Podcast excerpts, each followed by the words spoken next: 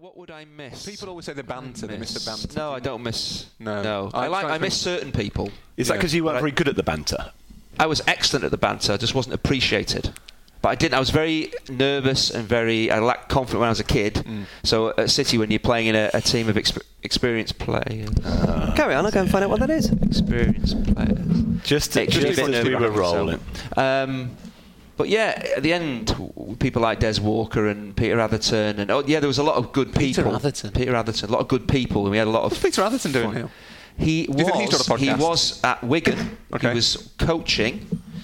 Joe when Joe Parkinson was at Wigan as well, my old Yeah. Everton chum. Yeah. When Gary Caldwell was at Wigan. Oh, now okay. Gary's left. I'm not sure whether they're still doing that. But it was the people that we had. It wasn't necessarily the game. There were people that you would have liked even if you weren't footballers. But- so I didn't never missed because I didn't go on Christmas dues. I didn't drink a lot. I didn't do all the things that people would say. Isn't that what's great about being a footballer? Going out, bonhomie. bonhomie. I, I, I, I know. I didn't really. Does players always really say enjoy that that they that they miss they miss the banter, and it strikes me that the banter is the worst thing about being a footballer, and Mm. it, it makes that's what makes me think I'm glad I was talentless, because the banter must be awful and tiring and draining. As anyone who's ever spent 45 minutes with Robbie Savage will be able to Yes. tell you. Well, that's Yeah. you, that stuff we did about the intelligence of footballers. A lot of people said that is the banter not typical of Yeah, it just really that is. you, you're never going to break that cycle. But do you not miss the kind of going out?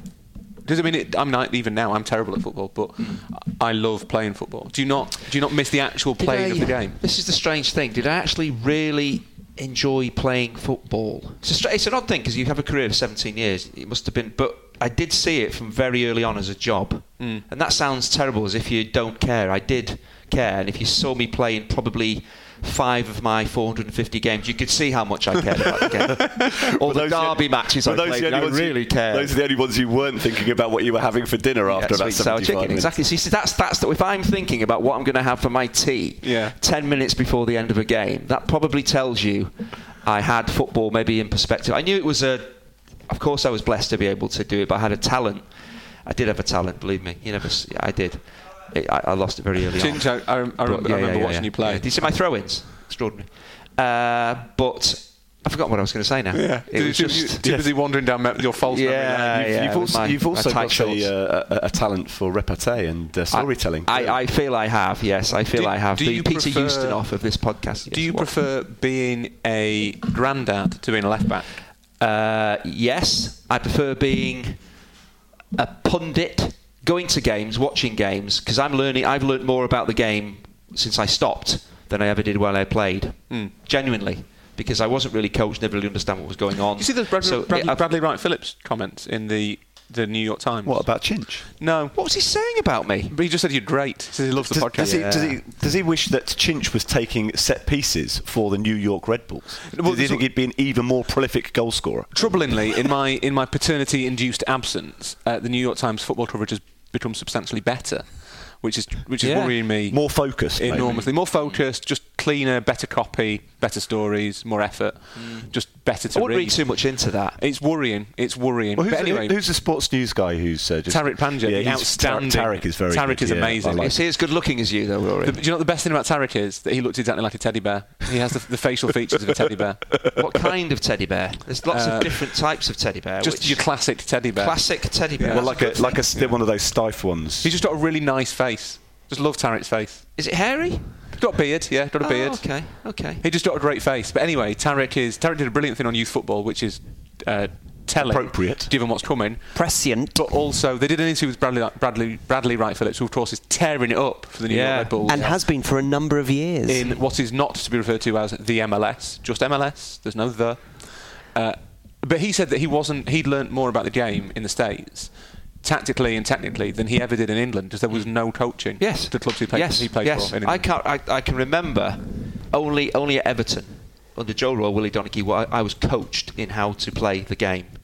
In 12 years before that, even as a youth team player, Part- part there was no me- real coaching to play the position. I think we talked about Part this of me before, thinks which this is the cart before the horse, bearing in mind, as Roy says, what is to come. Well, no, but the, uh, what- the, the other thing I was. We're just having a nice chat. We're just Hugh. having a Like, you chat, got the door. I got the door. The Amazon guy gave me loads for number eight, and I'm like, no, I'm really busy. And he's like going around all the other houses, knocking on. Nobody's answering the door, and he eventually comes back. So, did I miss some good stuff, or You was did, it all was Bradley really, Wright Phillips? really touching. But uh, the, the other thing I want to do in this kind of not at all forced intro before you do your introduction, Completely natural and to find out whether Chinch is following the career of John Ebbrell as assistant Oh, manager yes. of Everton Yes. with great curiosity. Yes, John former and teammate. David Unsworth. Unzi. Unzi, the Rhino. Oh yes, he's a big lad. Joey Barton says he's a big lad as well. Yeah, Don't Yes, read he that. says that There's no rather need that, was there? demeaningly. There's no need very for mean of Joey Barton. There's no need for that, I like Joey a lot, but it was very mean of him. There's no need for it. No, hmm. no. Unzi looks like a nice man. But we're He's sort of a getting, lovely man. Getting back to the days of you know a formidable character in the in the dugout, someone that players simply wouldn't mess with because well he's the size of two players. He so is. why would That's you? mean would you- again. Uh, he's, he's, he's stocky. He Yeah, could I've man always- the doors I've at always- most of Manchester's top. If he night came on as a substitute, he would be a double substitution in one man. That's how big he is. That's mean as well. Stop being No, mean but I said that about Michael Johnson once, and I deeply regret saying that, even though it was hilarious. Stop being mean about David Unsworth. but you know, I'm we- not, I love David Unsworth. We played alongside each you other. We won a cup final together. I have his number in my phone. Are you Do you, want me still to in te- do you want me to text him? Do you want me to text him? Rory says Rory everybody's says being he loves you. I'm going to see him soon. I'm seeing him at the uh, at the next Everton game, so I'm going to uh, high five him to the I max. think he should. What about John Ebbrell? How will you treat John Ebbrell? Uh, th- you know the story about John Ebbrell. I, I we can't That's- repeat. Essentially, this Yes. is what you've been angling Yeah. for. for the Essentially, last there was a league minutes. table, and John Ebbrell was always in contention for the. T- All right, okay, that's enough of that. Welcome to Set Piece Menu, the podcast where four friends talk football over food. Yes, it is four again. We are very grateful that you've stuck with us through times of great change for two of the four, at the very least. We hope you enjoyed the clip shows that necessity dictated, but hopefully also served a purpose of bringing some of the newer listeners a nice soupçon of the back catalogue. It's like if you're a Prince fan and we've saved you the trouble of listening to early efforts like For You and Dirty Mind, yes, nobody's heard of those two, so that you can come straight in at 1999. Hmm. That, I think, is an excellent analogy. I would say that we have not Done, done anything of that quality. Now that we're together again, a reminder of the set piece menu foursome. I am Hugh Ferris, S&D FC under 12s right winger in a 23 0 defeat turned presenter. That's Rory Smith, Collingham Colts 11th player on the team sheet, but still they'd rather have him as a substitute turned New York Times chief soccer correspondent. Steve Wyeth is the best right back Crookham Rovers have ever had, according to Steve Wyeth, turned commentator for BT Sport. my Clubman of the Year trophy circa 1992 would provide the supporting. Have you still got it? somewhere? I'm sure my mum's kept it. Is Clubman of the Year e- equivalent to most improved, which I always took as an insult? I think it's when you like paint the goalposts and Yes, stuff. Nothing to do with is. your Yeah. performance I, on the I field. think it was basically turning up every week for the Right. throughout the course of they the couldn't shift yeah. you. Yeah. And Andy Hinchcliffe, Manchester City, Everton, Sheffield Wednesday, and England fullback turned former Manchester City, Everton, Sheffield Wednesday, and England fullback. Can you? You've can graduated. You turn, can you turn, or your knees just break, don't they? That's yeah, what happens. exactly. Isn't it? Yeah. yeah. Um, do continue to get in touch as you have done over the weeks. Thank you so much uh, for all your correspondence. At Setpiece Menu is where we are on Twitter. Setpiecemenu at gmail.com is the email address. Now, full disclosure, everyone, I am heading on my honeymoon soon. Hooray! Didn't you get Is it married about you? six months ago? I, uh, 15, 16 weeks ago, yes. Gotta save up. And haven't Steve. you already been on a It's- honeymoon? We're not all on the BT Sport gravy train. Yeah. I do one day a week, you know, and they pay me so much I can Oh, what, what happened? saunter is, no, through what the midweek. he Why is gave this his turned around to me? He's going on a Yeah, second yeah. honeymoon, Yeah. and I'm getting grief about what I do for Yeah, a yeah, living. yeah. It's just, it's, it's, How have we it's nasty segued like that. between It's those two like things? He's given his wife some thinking time just to see whether she really did want to go on honeymoon, and apparently the fool still wants to go away with him. mainly because it was paid for before the wedding. Where are you going on honeymoon? We are going away on honeymoon to South Africa, which is going to be lovely. But over the next three weeks of your lives, while Gemma and I realise that spending three weeks of our lives in each other's pockets will be a mighty strain on our very short married life, we will be doing two things. The first is enjoying a completely out of season spring chicken one pot dinner complete with crusty bread. It currently sits on the hob, bubbling away. Uh, more on that to come. The second is joining together some strands of both conversations that we have had ourselves and also topics that our listeners have suggested under one overarching banner subject called youth.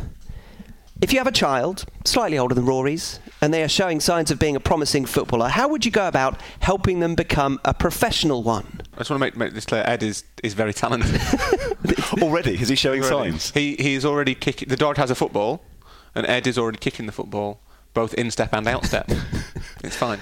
Well, You if- know, if you're holding him under the arms and swinging him at the ball, that doesn't count as it a still kick. counts. That's how Lionel Messi counts. started. And if they complete a successful journey through an academy, the loan system, and having been taught the skills and accrued the experience, maybe then even reach the first team of a Premier League club, how does that young player continue to improve? If you're a prodigious talent like Ed Whittington Smith, that journey might be only 10 years. For other late bloomers like Andy Hinchcliffe, it might be more like 15, with a thousand decisions along the way for both parent and player, and then coach and player that could make or break a career at every turn. So, how does it work and how do you plot a path to the Premier League? This week, the conversation will centre around those first steps, which once again Ed has been unable to take unaided, and also academies. So, should we start with Andy Hinchcliffe, former Manchester City, Everton, Sheffield Wednesday, and England left back? When you were young and good, how did it work? Well, this is everything has changed. The academy system has changed. I'm probably I know I'm the most probably educated person here in terms of football, but the wrong person to probably ask in terms of how things are now for young players. Because when I which is why I asked you how it was. Can you just let me finish, please? In your golden era, Chin. John Humphrys, can I just finish my point? So this is because he's too used to having to deal with presenters on Sky Sports News and simply refuses to answer the question. No, I am answering the question. I'm getting round to the meander question, explaining four and a half minutes later, my answer. three goals. I was going to talk over the top of you. He's used to Sky Sports News, so he has to pad. That's what he's doing. I'm not padding. 40 minutes later, chinched. There's the answer. As I was saying, it's, it was very different. The opportunities. Actually, I didn't. wasn't really involved with City until I signed schoolboy forms at 14 because that's how things were. Who were were you playing for before it that? was well, it was in a way it was kind of a.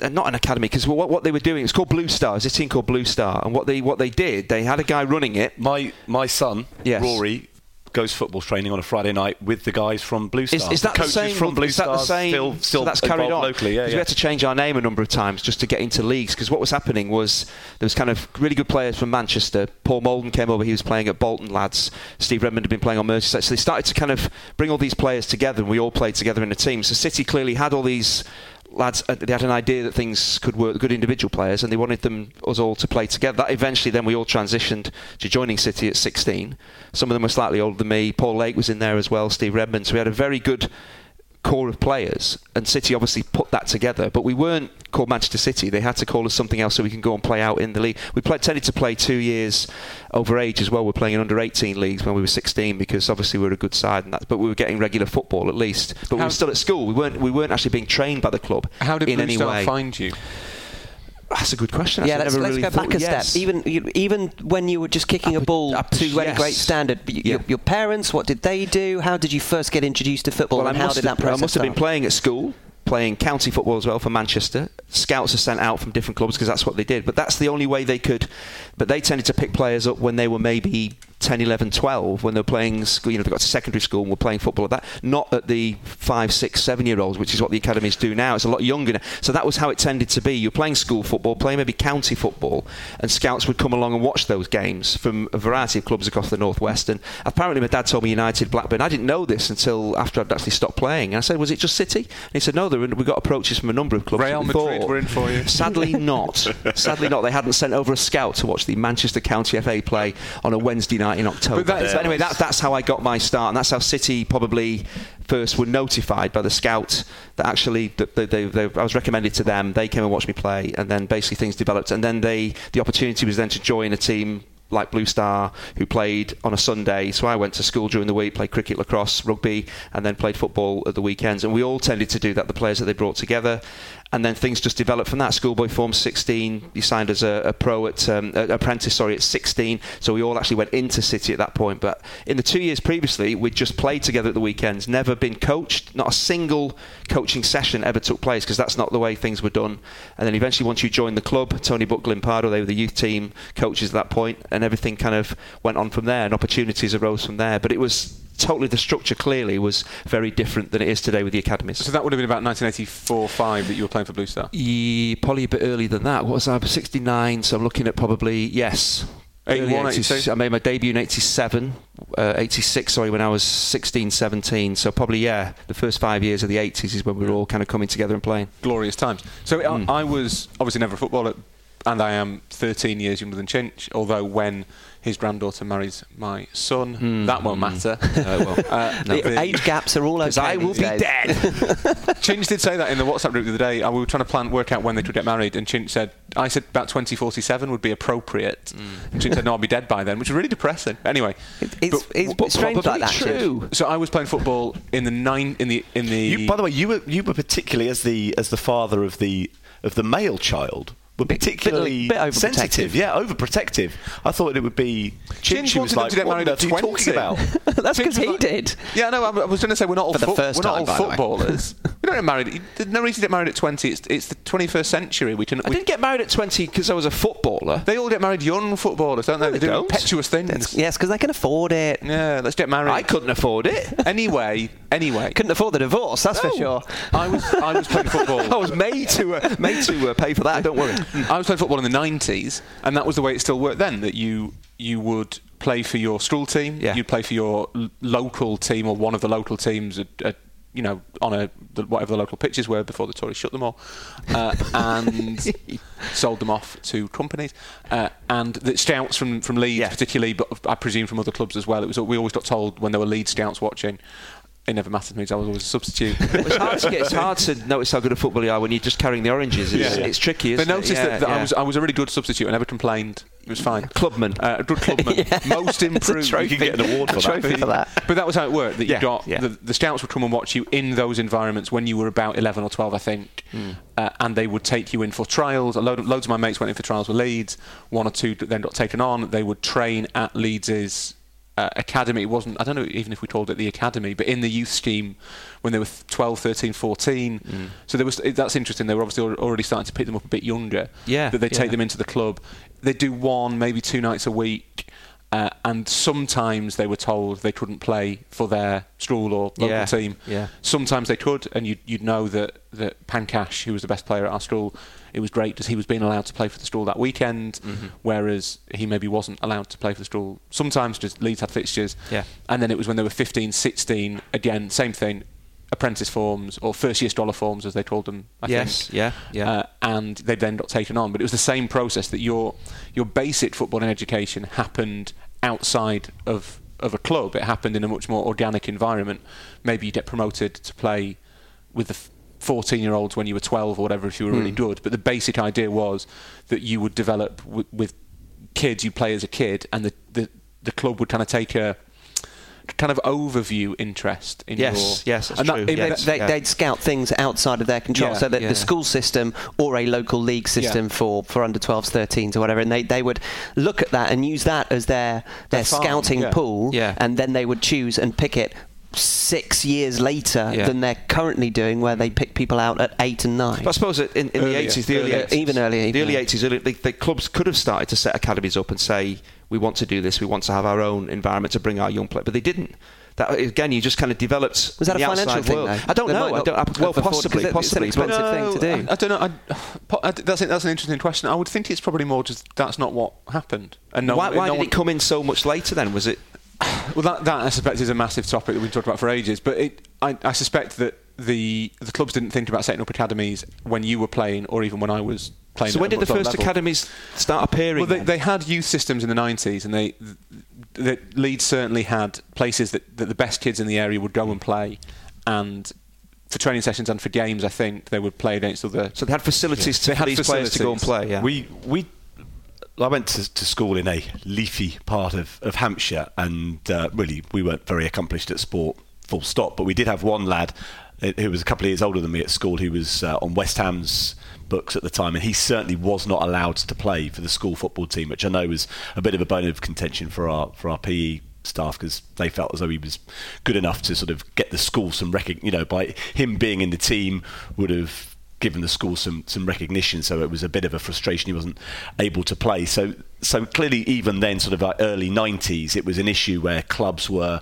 They're having protecting their assets, yeah, they yeah. were yeah they were they were controlling. But you know, this would have been you know he would have been 13, 14, maybe even 15. and is and is this why the academies were set up all the way back. I mentioned eight and nine. Yes, they're scouting prior to eight and nine, but obviously they only sign them under eights. I think is the first. Is it under eights? I think is the first first group that you can get in, and they're doing that to formalise this protection of an asset, which means two things. First of all, they have a control over their development, but also they stop other clubs Yeah. at that Yeah. point getting the best young players around, or who they feel are the best clubs around. There, there, there are players um, throughout the history of football who have been bought by a club who are not necessarily 100% convinced by them, but they want to make sure that another Somebody club else has- don't Just in steal them case, from them. yeah. So they buy Speculating just to in case. isn't? Yeah, yeah, so yeah. That, that, that must go all the way back to, to eight-year-old kids. Oh, they hoover up, and we, we, we are actually in the best place in the country. I don't know, maybe South London maybe is equally competitive, but this part of Manchester is is a great example because you have United and City who are both scouting kind of extensively and prolifically, if that's a word, which probably isn't. But also you get, as Chinch mentioned, Blackburn. You've got all the clubs in the kind of Manchester periphery: Bolton, Oldham, Rochdale, all those. Liverpool and Everton scout in Manchester as well. Yeah. The they are hoovering up kids. They are taking them in.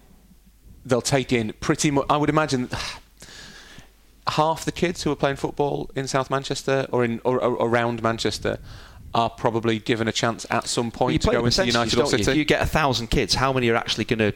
I don't know what your think success at playing for your first team. How, how many of the kids that you bring in are ever going to get close? Was- so you say, well, right, if we, we're going to take everybody, stops other clubs getting them, and we've got the best chance of that one or two players actually get. I presume that's why they take so many. I think Michael the board. Calvin, who's written extensively about this subject, said that the, the actual percentage that you're working with of of all the pl- I can't remember if it's all the players who are taken in to the academy system at some point or all the players who are playing football. It's something like 0.17 percent of all Okay. those taken into the academy are will eventually make a career in the game. Yes. and and even fewer probably of those club. will will play for that club. So, for example, a friend of mine, if, if we're using his experiences at the moment, his his son is ten.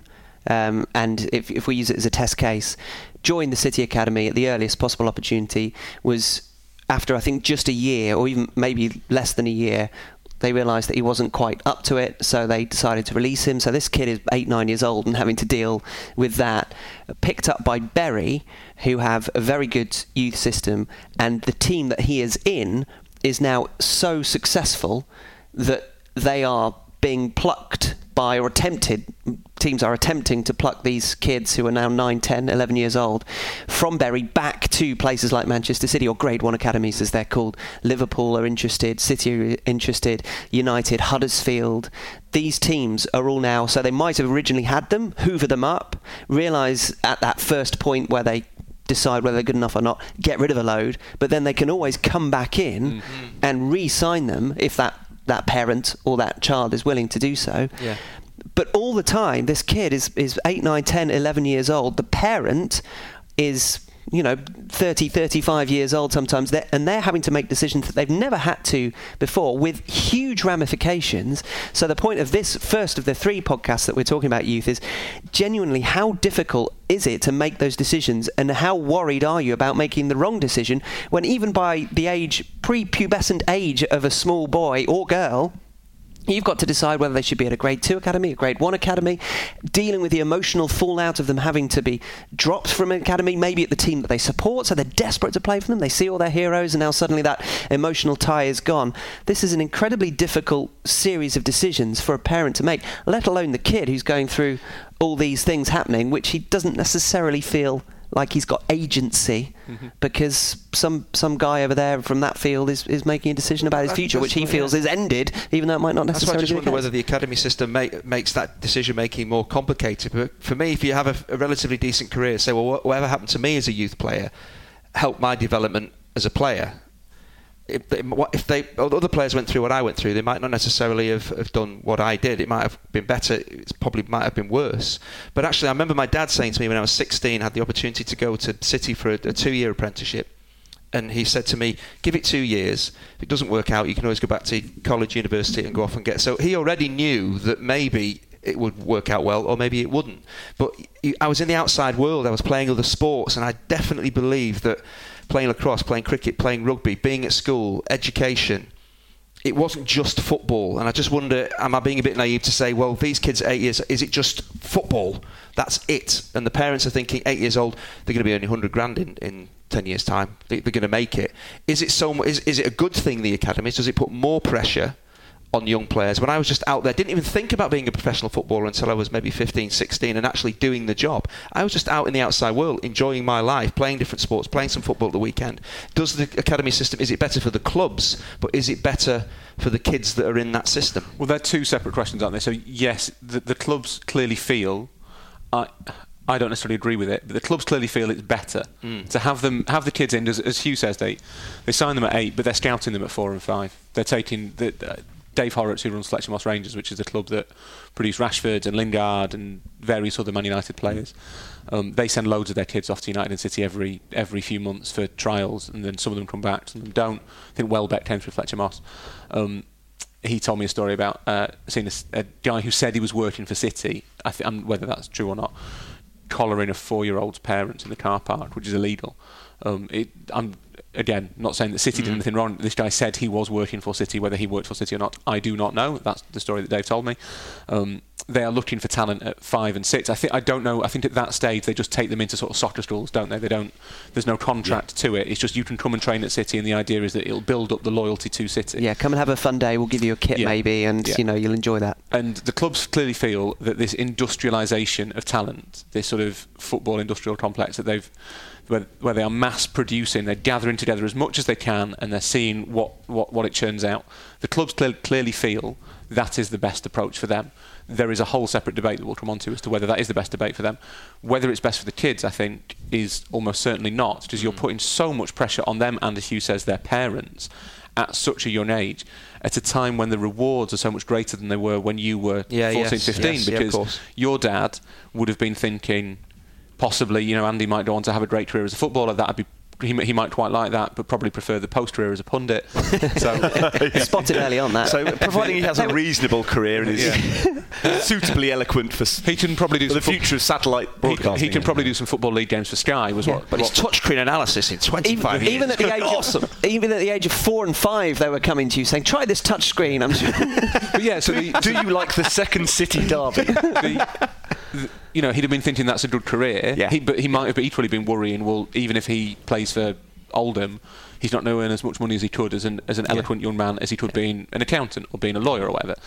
Whereas now, parents of kids from worse backgrounds than you will be looking at it thinking this is our this is our understandably it's not this is our ticket out. Maybe. This is our yeah, ticket out. If he can go on be even a championship player, earning 20 15, 20 grand a week. Yeah, that that's the thing. It's not just the Premier it's League. The Premier League. About. It's across the board. You, you don't need yes, to be elite yeah. to earn huge sums of money. Yeah.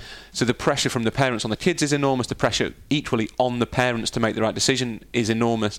That strikes me as being particularly unhealthy. Have you ever spoken to parents of kids of that age and kind of to get a feel for what they're thinking? Are they just saying, "Well, yes, we'll, see how that, it goes"? This test case was a ah, friend of mine okay. is exactly why I bring it up because. Yeah he, he is having to decide, having gone through that process of having him play for City, which is his team and his son's team. He's got to a situation where that didn't work out, so he had to guide his son through the difficulty that he faced because clearly he feels like his world's ended. He's eight, nine years old. But now he's having to manage not only the expectations of the kid who is playing exceptionally well for his age group, he's going up an age group, he's smaller than the kids that he's playing alongside, but he's still better and he's playing as a defender, so he's you know, he's he's being yeah. being he's doing all the right things essentially both physically and in terms of technique.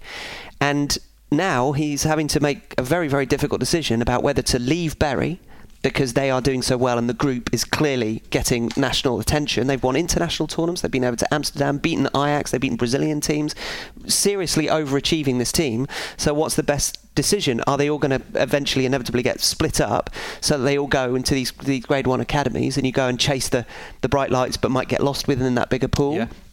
Or do you spend longer with the team that allows you to get noticed? and, and there's a real dilemma about it.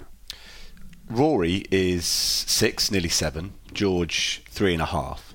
So the kind of ages that you guys are talking about that clubs are, are, starting to make decisions on players is the is the age that, that Rory is now, and certainly where we are in South Manchester, Manchester City are very proactive in terms of getting out into the community, and they deserve great credit for, for doing it in a in a positive way.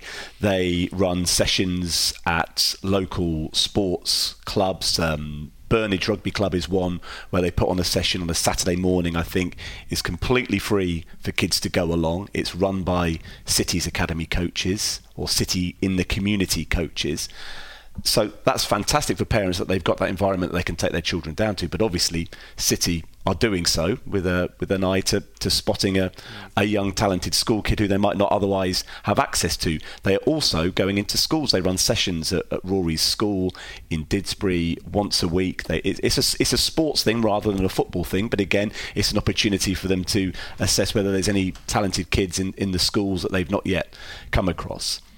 And then we've also got. would, would you regard that as a bit cynical as well, or do you think it's altruistic, or It, it, it is a. li- That, no, I'm, I don't look at it, It, as it can be both. Yeah. it's of allowed to be both. Yes, yeah.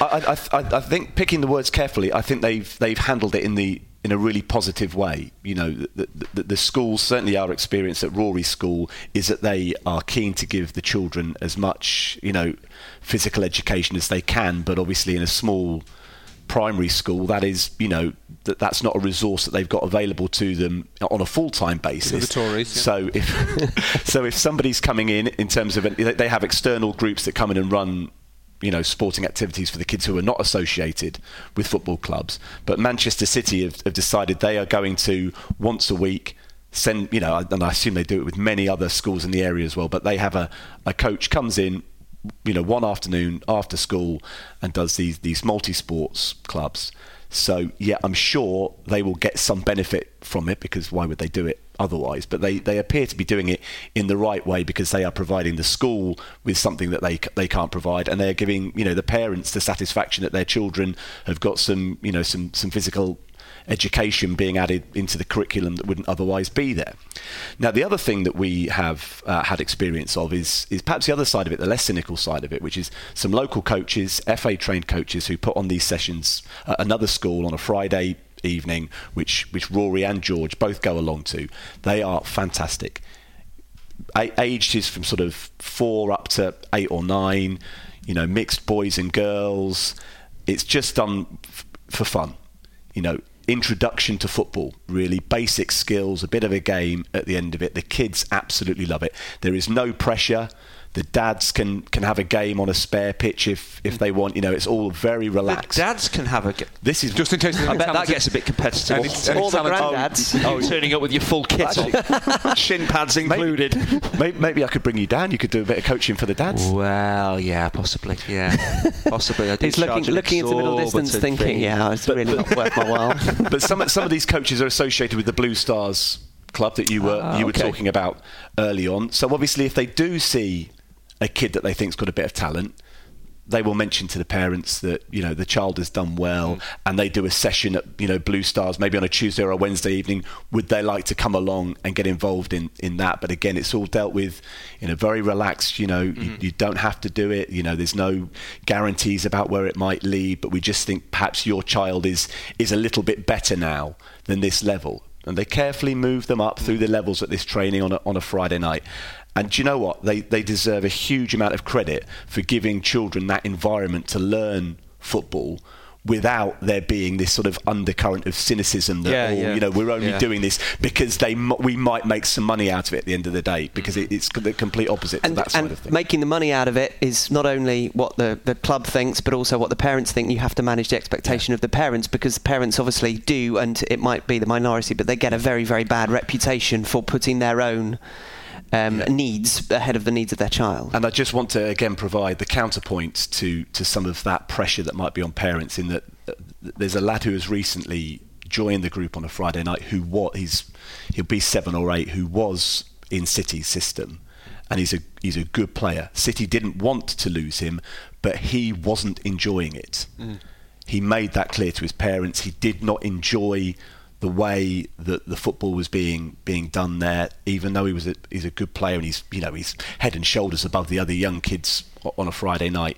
But they made the very you know it probably wasn't a difficult decision actually because if, you, if your child isn't happy, that they would they they've stepped away from that and reintroduced him to this much more relaxed friendly less pressurized environment where he can enjoy mm, playing his fight so so it, at the end parents are having to make that potentially difficult decision with their child at the age of Yeah. what seven or eight. Which I think is, and it's encouraging that parents to, to do that and say, look, the kid's not enjoying it, so so there's no point in being there. That that, that they've recognised that forcing him to continue with it, like my sister in cello lessons, is, is counterproductive. Limoncello. just normal cello. no, Just limoncello normal now. Sorry. The- Rachel did not like cello lessons, so she stopped and later became a world-class cellist. Isn't that that, extraordinary? little bit is a lie. She, she no longer plays the cello.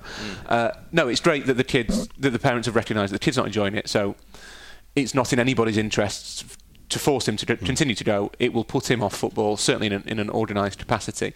The, po- the massive positive I think there is that I, I grew up also in a leafy area. We were not Yeah, but up north. up north, so different type of leafy. The leaves that hurt you when they fell off and hit you on the head. We played in a- tough leaves. in a, in a in a Harrogate league, and Leeds famously didn't scout the Harrogate leagues, which was because it was too soft. Because they were too middle class. They didn't scout in Harrogate. They scouted in Leeds, they scouted in York, and they scout in Bradford, but they wouldn't scout in Harrogate. We only got scout. We, we, we we only played in front of scouts when we played in cup competitions, which for some reason we played in Leeds. I don't know why.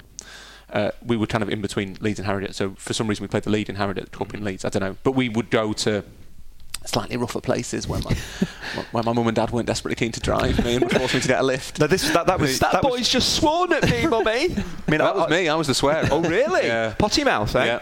I always From knew the- there was the a reason. sidelines. Sledging, early years sledging. I, I always knew there was a reason I didn't make it, and it was clearly growing up in a leafy area was what counted against Oh, me. But no, that, that was see, true where we were. yeah. We, I grew up in, in northeast Hampshire, and, and you know it was fairly Getting very condensed- parochial at the moment. condensed league. but the only the only time the clubs would ever the bigger you know like the Southampton and Portsmouth for example would see players as when they played in the Hampshire Cup, which involved teams from the from the south coast. Uh, area, or that you know, clubs. You know, like I say, we had a, we had a, a lad from school who who clearly been scouted by West Ham. So you know, if you played the other side of the border, you know, in like the Surrey or Berkshire area, then then their their, their scouts would occasionally catch you during cup games. Should point out to our American listeners that that border between Hampshire and Surrey does have a wall on it. Oh, yes. Yes. To stop people getting into Surrey. And there was no debate about it No. either. There was there was no ideological. Uh, There, there are a couple of of there idea. are a couple of checkpoints, but there's plenty Yeah. of razor Then wire. that's right. They, they have they have checkpoint Charles. Charles Whittington Smith. yeah, something you you find. Say that that's a parochial, a parochial thing. But that's, that's actually, it's probably not for this, this podcast, but that is a really important issue, which is that clubs are, have, or certainly have always limited their market because clubs, a lot of clubs don't scout middle class areas, or certainly didn't. Which was probably legitimate because the vast majority of players, as we know, are, come from, from working class stock and, and from certain social groups and from certain areas, and that's all fine the country now, the the demographic balance of, of what we would what we would consider middle and working class has changed completely, and that that there is a lot of thinking among clubs. I think that they now need to get out into those non-traditional areas because not because you you'll end up with more middle class players than working class players, because you probably won't, but because so many more people would now identify or be identified as middle class that you can't afford to say, well, we, we're not going to scout that bit because they're too posh, which is what Leeds did, and with good reason. We were all terrible, but the increasingly because of the way that social because of social mobility to an extent, I think uh, that that has changed. So that there is a sub, there is a subject to explore further. Not only in, in Britain but in Brazil, where more and more players are coming from the rising middle class, which has traditionally not been scouted in Brazil either. But what I would take from Steve's Steve's account of life as a dad is Steve is my guru, my Svengali of dadhood. Uh, you need to look elsewhere for that level. to, I- Gra- to Grandy. Yeah. to yeah, I can help you with what what not to do. It's But what what's- to do. I, f- I fail with. what's really encouraging is that the kids are being coached because I don't remember being coached at all. No. I don't. Yeah, we, yeah. we we had You our just turn up and play, Our teams yeah. were all run by by enthusiastic parents who put their kids in the team ahead of me, and uh, Tim, bloody Tim. Could He's take, hopeless, could take a free kick, but he didn't need to be captain. The, um, Sounds like Chinch, although he's never captain.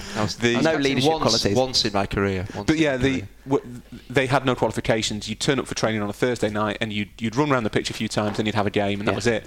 What's really encouraging now is that in the community, which is where it should be, and we all come at these things from our with our, our own personal biases and our pers- personal kind of experiences, and it tend to influence what we think should happen. I don't think kids need to be going to clubs at under the age of 12. I think it's nonsense that the clubs take them in at that age. There should be much higher quality coaching in the community, and the fact that you've got FA qualified coaches, people doing level ones and what have you, yeah. who are coaching in the community is fantastic. And the fact that clubs are reaching out into the communities is fantastic. That's the that's a great start to allow kids not only to play but to have some sort of formalised training is how it should be. Just quickly, you mentioned the age 12. Um, research that I've heard far too many times secondhand, so I hope it's right, suggests that kids shouldn't focus on one sport until the age of about 13, 14. They should be given the opportunity to, as you were, yeah, yeah. Andy, to yeah. kind of spread their sporting wings, try everything, and, and to not focus in until your early teens, mm. which of course is the very opposite of what clubs are trying to do now, which is to get them to focus on football and to really get to the point that they're not allowing those those kids to play any other sport and certainly not play football elsewhere. So there's there's a even though they are trying to develop them as footballers and getting them in early so they have the opportunity to do that, they are actually not necessarily helping them develop as young human beings and you were lucky, Andy, because you had the opportunity to not only play other sports, yeah. but the other thing to say about the, the getting getting you early, so to speak, is that your education mm-hmm. becomes very much secondary if you feel like there's any chance that you're going to succeed. And of course, academies are under great pressure, and to the point that actually it's become something of a legal bone of contention of late of providing education and providing good education. There's one Premier League team that has within its catchment area South London uh, it's from outside of London, a slightly more leafy area, as Steve suggested. And because they can offer good education, they go into South London and they say to families, listen, you might want to go to bigger clubs with fancier academies, you might want to go here or go there, but with the education that we offer, perhaps you'd consider coming out of an, an environment which is not necessarily helpful for your child's development and you are not able to be a social climber unless we give you the opportunity to come and, and have education in our private school that we offer as part of our academy. So there's two things there. You, Andy, got a good education, you were allowed to have that education before you went into the city but I system. Wanted it. I wanted it. You wanted well. to do that, and you were enjoyed, also yeah, given yeah. the opportunity to play other sports, yes. which helped your development yes. and might have helped you be a better footballer. So those two things, one isn't happening anymore, mm. and the second one, because of criticism, is at least they are trying to bring that in and have that education as f- not front and center, but almost as important so much so that it's a selling point for some academies against other academies. Yeah, I, I do think it can be cultural as well and generational. My, my dad worked very hard for what he got, and it was instilled in me that education, when I got an opportunity to go to a grammar school, it was an opportunity that clearly they wanted for me because they thought I was capable of doing it. And I really enjoyed studying. That's why I don't mind doing stats and computer work now, and that was stemmed from when touch I was screens. a kid. Touchscreens, yeah, touch. I'm amazing at that. But doesn't like infographics though, does he? No, yeah. hates infographics. he doesn't, he doesn't like preparing for the podcast. No, no, prepares. No, I like. Else. I like to be fast and loose with my podcasting. It's just that's just the way. I, anyway, we're getting a point. I really enjoyed, and it's okay saying come into the academy. We're going to you know have all this fa- fabulous coaching on the pitch, and we're going to give try and school you. If those kids don't want to be schooled and their parents are just saying, well, yeah, just, just do the schoolwork, but you're going to be an international footballer and you're going to hundreds of thousands of pounds. The kids have to really want to, and there will be there will be play, who are very good players and do enjoy studying and learning and reading, which which I certainly did, and I know a, a number of people that I played with during my career that that, were, that went through the same process. I just wonder now if kids are restricted just to playing football and not allowed to play rugby and lacrosse and cr- lacrosse and cricket and all those yeah, types of things. Only you played lacrosse. And croquet, those type of things. Bridge, um, not a sport. Not yeah, a sport. I, I it seems strange to say. Well, actually, wouldn't it be better if you restrict them and just say you're going to be football or trained play, uh, from eight years old? Clearly, I don't think it does help you develop. We talked about before about developing your brain to be a good player as well as your, as your body and your technique and everything else. So you, you think from when I was in that kind of system as a youth team player in the early 80s to where we are now, there should have been a huge jump in terms of doing what is right for the kids' development. But actually, we're talking about a lot of things that might not be helping them There's been become the best player and best person. There's been a huge be. jump in what the clubs think is best for the kids and what the clubs think is best for them, but they're, they're not necessarily right, right on what's best okay. for the kids, and they're not necessarily right on mm. what's best for them. There was an interesting Barney Ronay piece in the Guardian about Alex Oxlade-Chamberlain, which made the point that there has always been a suspicion with with with the Ox, as we have to call him, with Oxlade-Chamberlain, that he's not necessarily a an elite footballer. He is an elite athlete who happens to be a footballer, and that's quite a good example, I think, of of that issue of whether you play extra sports. So Oxlade-Chamberlain was a good cricketer. He was an excellent rugby player. uh, possibly a good runner or a good swimmer or something. Yeah. And it just so happened that he turned his hand to football, but he's not that kind of single-minded, tunnel-visioned. Yeah. Just just football, football seeping out of his pores Mm-hmm. that you you would maybe get if he if he hadn't played those other sports. And Yeah. the clubs definitely seem to think that other sports are a distraction and they teach them the wrong lessons. So they, they restrict them deliberately, but also the, the kids themselves and their families will restrict themselves because there's much more money in being a footballer. Mm. Kids want to be footballers much more than they want to be golfers, for Yeah, example. yeah. Yeah, I once asked a scout. I was fascinated. When you go to a game, what, what are you what are you looking for? What is it that about a a player that's going to catch your eye? And the answer was simple: Can they run? It's the way they move. The Steve. Yeah, first yeah, thing: yeah. Can they Yeah, yeah, run? Yeah. And then subsequently, can they pass the ball? Mm. So that sort of ties in with the thing: is athletically. Is there something there we can work with? Not do they seem it's to have a good football brain? Yep. Yeah. you know, d- does their does their control of the game, their vision, can we utilise those particular skills? It was, can they get from A to B effectively and efficiently? There's just one, one other thing I want to say about what Chin said about education. We have covered the subject of Yeah. intelligence previously. I think we it, it probably goes without saying that that kids once they're in, in academies in, in England, it is a problem how little the education seems to be front and centre. Whereas in other countries, certainly in Germany, there is much more focus on it. That's we, don't, we, we probably don't need to go into that hugely because it's fairly well established that they could all the clubs could all make much more effort with the schooling. Th- this is going to be a theme, I think, of the next two podcasts. It's really interesting that Chinch grew up in a world in which he could go to a grammar school and focus on his education. And the clubs have now noticed that there is a lack of that and that they are that's something they're missing. So they've had to artificially impose it on these kids they've taken into their academy by signing agreements with private schools. Liverpool, Yeah. Man City, they've all got them. They have private schools they send their Yeah. kids to. They're having to artificially create something which used to occur naturally. Yeah. The ability to continue your education if you wanted to. That is a theme of youth development at the moment, where they are, where the clubs have found themselves, have backed themselves into a corner so much that they have to provide facilities for the kids that they need, but that they have deprived the kids of by taking them in so young. See, I was educated and played football. I wasn't playing football. Oh, by the way, we'll give you some education as well. It's completely been flipped, hasn't it? Hmm. But like I was saying, in those 20 years since I was a youth team player, shouldn't lessons have been learned and shouldn't things be better?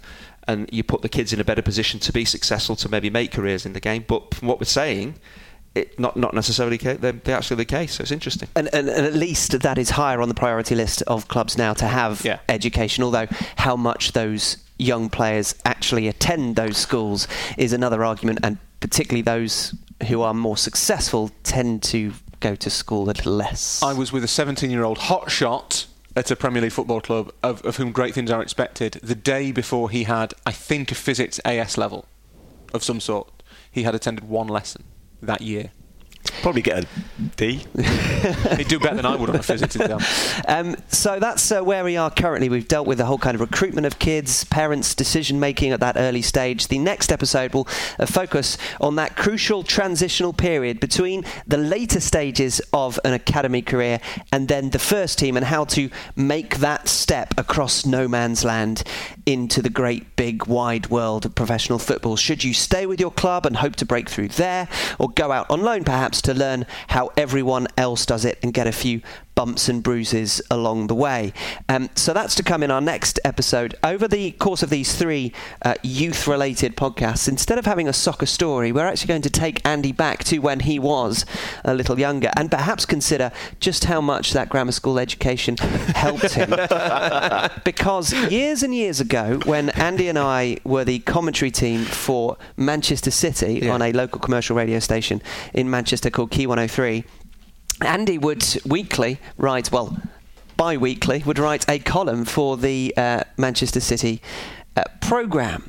It just so happens, Chinch, that I have those columns saved on my computer. All of them? S- all of them. there did there you- were about Did you get them off? 40. Um, did you get them off microfiche from the British Library? Chinch looks terrified. So, Chinch, what we're going to do, you haven't seen these Hmm. No, for no, I didn't even know you had more them. than 10 years.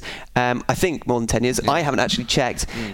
I have not looked at them for that amount of time. I just remembered that I've got them. So, Rory and Steve, uh, give me a number between 1 and 30. uh, 23. 23. Genuinely, I would, was going to say 23. Now, there's there's there's Synergy there. there's actually Is it Robbie Fowler? five um, labeled 23 that you wrote on the 23rd of a particular month. So, would you like one, two, three, four, or 11? You better choose this. Let's not agonise over it. Come on. Pep this is Guardiola just- number four. please. number four. Right, so we're going back here to April. Uh, between matches, just following, I think, Watford and before Aston Villa. Uh, Chinch, if you'd like to just, uh, you Wait a know, just a I'm, little I'm having soup to read my own words. Should we pay for someone to come in? No, no, because we have Who's no the money. most famous voice? Ian. Mc- can't say Ian McKellen read this. You're the most famous voice we currently Oh, have. right, so okay. these are the words the that whole you thing? pen, the thoughtful, Yes. the thoughtful considerations of Andy Hinchcliffe in his column. So City had played Watford, were due to play Villa, uh, and these were my wise words after the game. As Watford were finally put out of their relegation misery, the question again rose of the City's ability to play entertaining football and still pick up what should have been a comfortable three points. Watford were awful. so surely now is time to play with more adventure as the side are comfortably clear of relegation after a good run of results. All good stuff. Sadly, this was not to be! Question, uh, exclamation mark. The game descended into a tedious, long-kicking contest with neither side willing nor able to get the ball down and play with some style. After being gifted the lead, I expected City to dominate a doomed side, and yet it was Watford who forced the pace and deservedly equalised.